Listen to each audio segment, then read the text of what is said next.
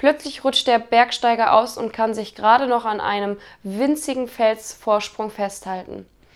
Als seine Kräfte nachlassen, blickt er verzweifelt zum Himmel und fragt, ist da jemand?